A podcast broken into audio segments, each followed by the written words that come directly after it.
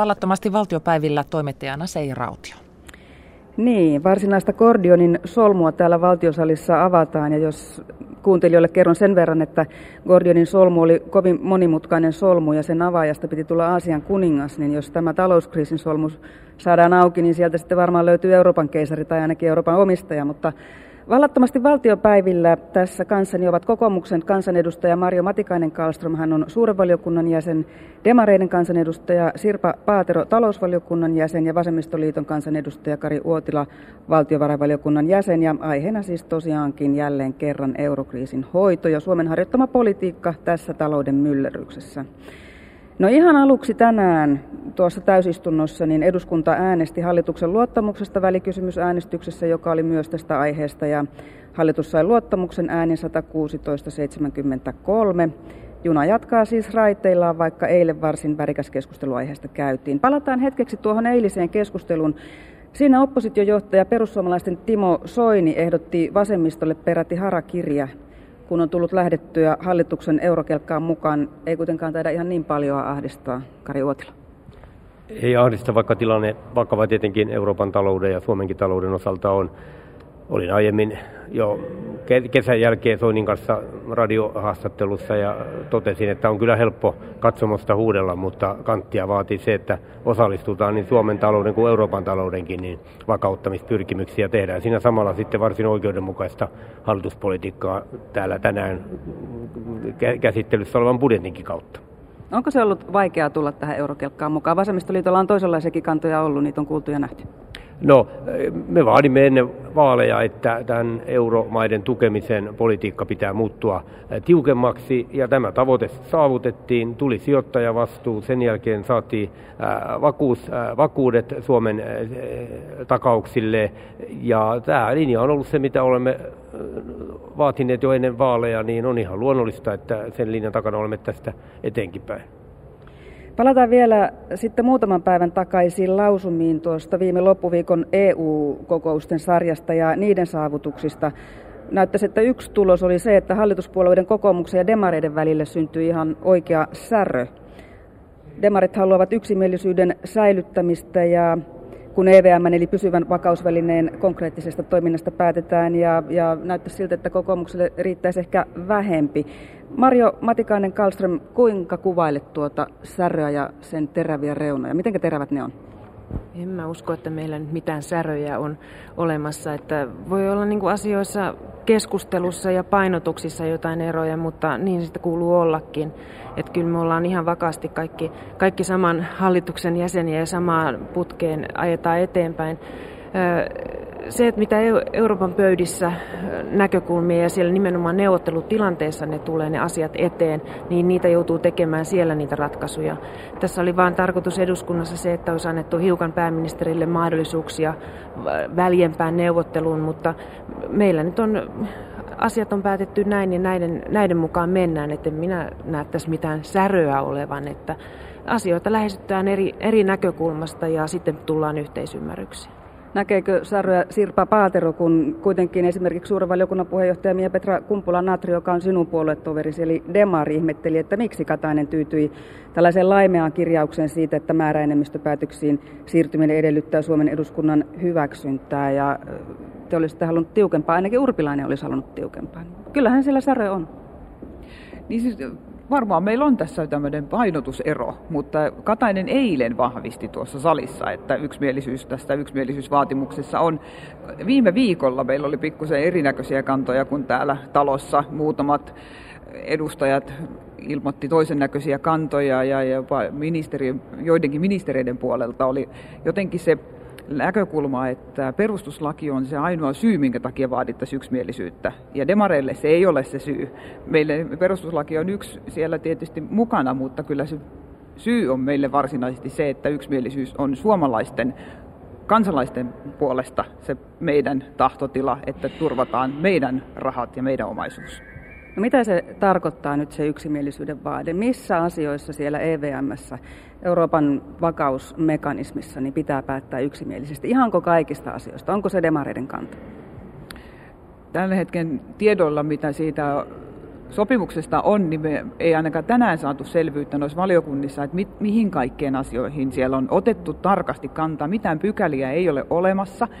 Ja sen takia siis lähtökohta on tietenkin, että kun puhutaan pääomasta ja pääoman lisäämisestä ja vakuuksien käyttämisestä tai takuiden käyttämisestä, niin niissä kohdin se yksimielisyys. Mutta sitten se, että jos jotakin rahastoa vivutetaan eteenpäin tai, tai jollekin tehdään jonkinlaista säätöä, niin ehkä niistä voisi olla. Mutta näistä ei oikeasti ollut mitään tietoa vielä tänään, mitä siellä on esitetty. Eli demarit haluavat, että yksimielisesti päätetään myös siitä, miten rahoja käytetään, ei vain siitä, että kasvatetaanko vastuita tai pääomaa. Mario Matikainen Karlström, mitäs sanot? Siis mä olisin tuon äskeisen halunnut sen sanoa, että pääministeri tänään juuri vahvisti keskusteluissa, että tilanne elää koko ajan, tilanne on koko ajan päällä, jolloin mekään emme pysty tietämään niitä ihan kaikkia yksityiskohtia, mitä, mitä koko ajan mennään. Että Joitakin yksityiskohtia tiedätte, anteeksi että keskeytän. Sano kuitenkin, että mistä asioista kokoomuksessa ollaan valmiita päättämään määräenemmistöllä EVMssä? Mä haluan korostaa sitä, että nyt tilanne on niin vakava ja niin hankala ja vaikea, moni tämmöinen solmuvyhti, että tilanne on pääministerinkin mukaan koko ajan päällä. Mutta se, että yksimielisyyteen, niin totta kai me ollaan siitä sen, sen takana ja sen mukana, mutta ja nimenomaan nämä, missä, mitkä edellyttää jo päätöksien mukaan, mistä on tehty yksimielisyyspäätökset, nimenomaan on tämä meidän, meidän takauksien kasvattaminen tai korkojen lisääminen, korkomäärien lisääminen. Se vaatii eduskunnan päätöksen ja se tuodaan myöskin eduskuntaan käsittelyyn. Kyllä me ollaan tästä nimenomaan suomalaisten rahojen turvaamisen kannalla ehdottomasti. Mutta se, että sitten kun halutaan miettiä eteenpäin asioita, jos tilanne vaatii sitä, että joku kuralla oleva maa, hän sille pitää tehdä jotakin, niin sitten jos kuralla oleva maa todella veto-oikeudellaan sitten estää koko euron eteenpäin menemisen tai hajottaa sen, niin silloin voidaan miettiä mun mielestä sitä, että mikä on se yksimielisyyden raja.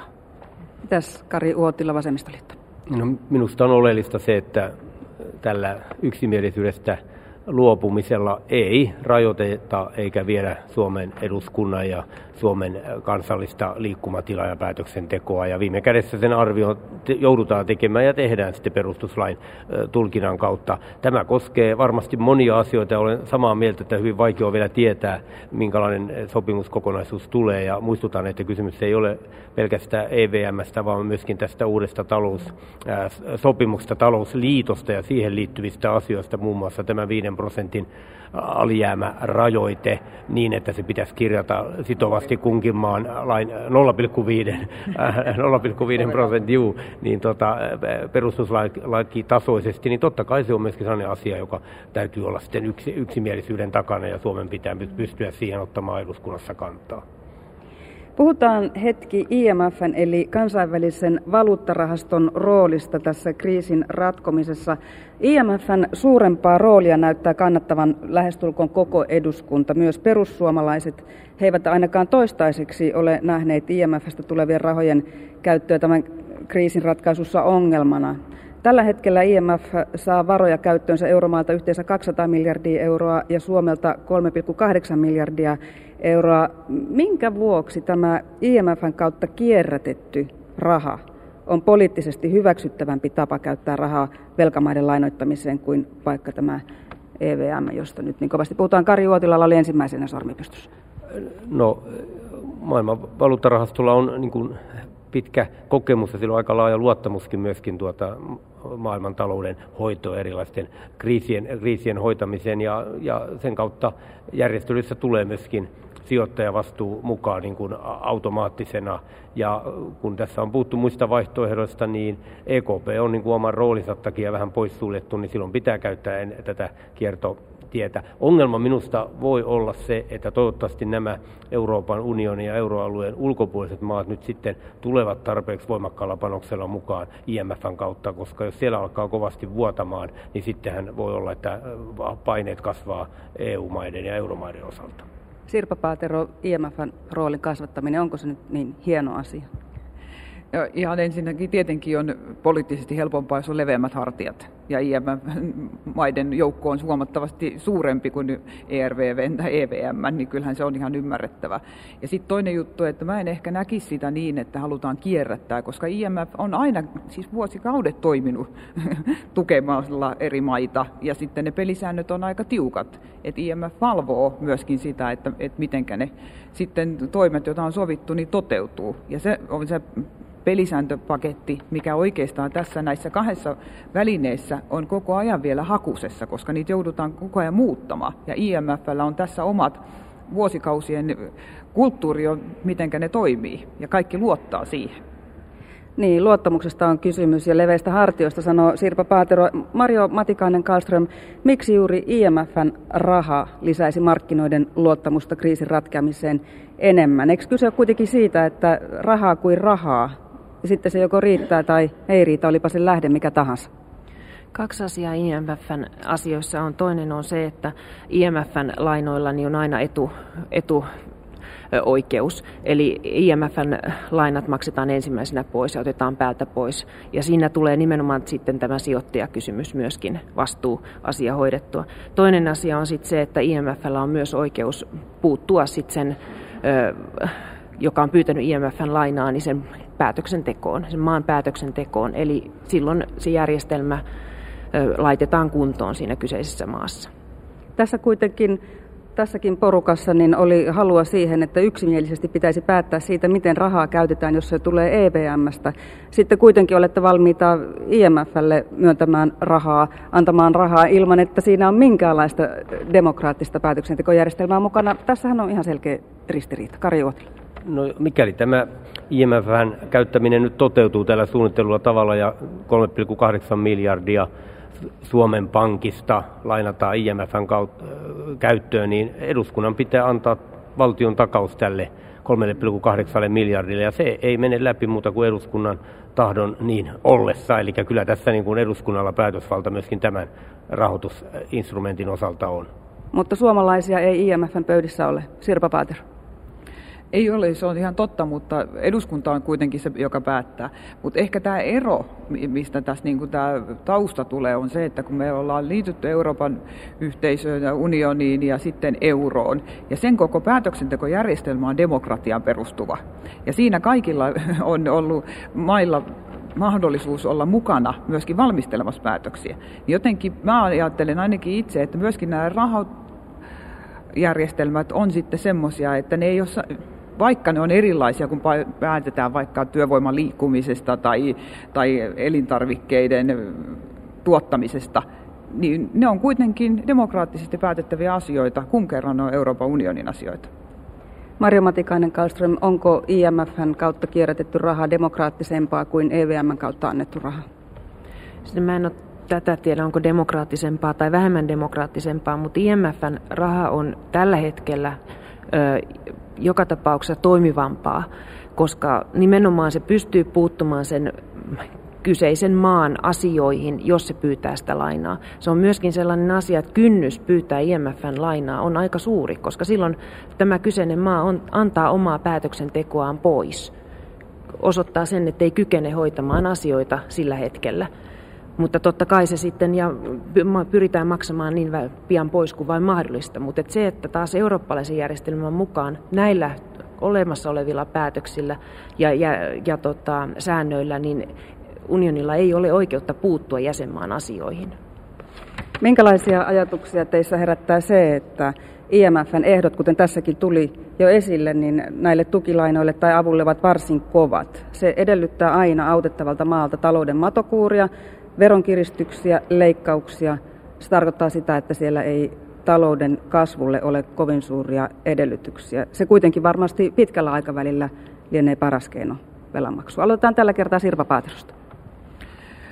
Ja se on se syy, minkä takia se IMF-laina on niin viimesijainen. Et sen takia tässä niin kuin nämä muut järjestelmät olisi ne, mitkä toimisivat aikaisemmin. Eli että pankkien pääomittaminen ja sitten näitä rahoitusvakausvälineiden käyttö ja sitten, et, et sen takia näille maille on näitä olemassa näitä erilaisia välineitä.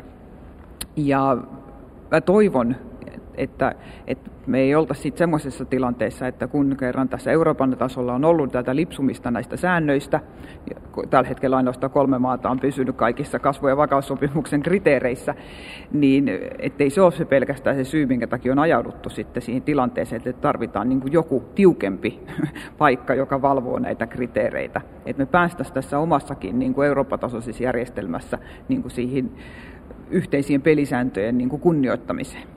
Mutta onko se enemmän lääkettä vai myrkkyä? Tämä IMFn? No kaikki tiukennukset valtioiden talouteen on tietenkin myöskin myrkkyä. Kyllähän se on ihan totta, että jos kaikki vedetään alas, niin kuin nyt tiedetään Kreikasta, että siellä ei ole koulussa kirjoja, siellä ei ole työntekijöille palkkoja, siellä ei, siellä ei, siellä ei suunnilleen bussit kulje, lääkkeitä ei ole sairaalassa, niin kyllähän se on aikamoista myrkkyä. Ja sen takia se mun mielestä oli hyvä ajatus, että siellä kävi se semmoinen komissio aina tutkimassa, että, että miten ne tehdyt tavoitteet on toteutunut ja sitten toisaalta se, että ettei se maa kuristuisi ihan totaalisesti, koska sen takia esimerkiksi niin kuin Euroopan rahastojen sulkeminen täysin näiltä mailta ei ole se vaihtoehto. Kari Uotila nyökyttelee vieressä. Tämä on todella myrkkyä. Kaikki nämä ovat myrkkyä näille kansalaisille, jotka näissä maassa elävät. Mieluummin minä juottaisin sen myrkyn sille todelliselle syylliselle, joka on tämä ahne, täysin häikäilemätön, säätelemätön markkinakapitalismi, joka on tämän kaiken takana. Mutta ne vaan lihoaa tuolla Lontoon sitissä konttoreissaan ja tuota, eivät todellisuudessa vielä osallistu tähän näihin talkoisiin. Että tämä on tosi tuskallista näin vasemmistolaisen ajatella, millä tavalla kansoja nyt sitten joudutaan kurittaa näillä ratkaisuilla.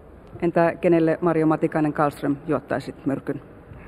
Markkinatalous vaatii sääntelyä, ei, ei ole toimivaa demokratiaa, jossa voidaan toimia ilman säätelyä ja puitteita. että se on niinku ihan selvä. Ja se, että kansa joutuu kärsimään näistä, niin se on ilman muuta huono asia. Mutta se, että IMF, Baltia, maat ovat selvinneet ja maksaneet pois. Kiitoksia tästä keskustelusta Sirpa Paatelo, Paatero, sosiaalidemokraatit, Kari Uotila, Vasemmistoliitto ja Mario Matikainen, Kallström, kokoomus. Ja ei muuta kuin takaisin Pasilaan.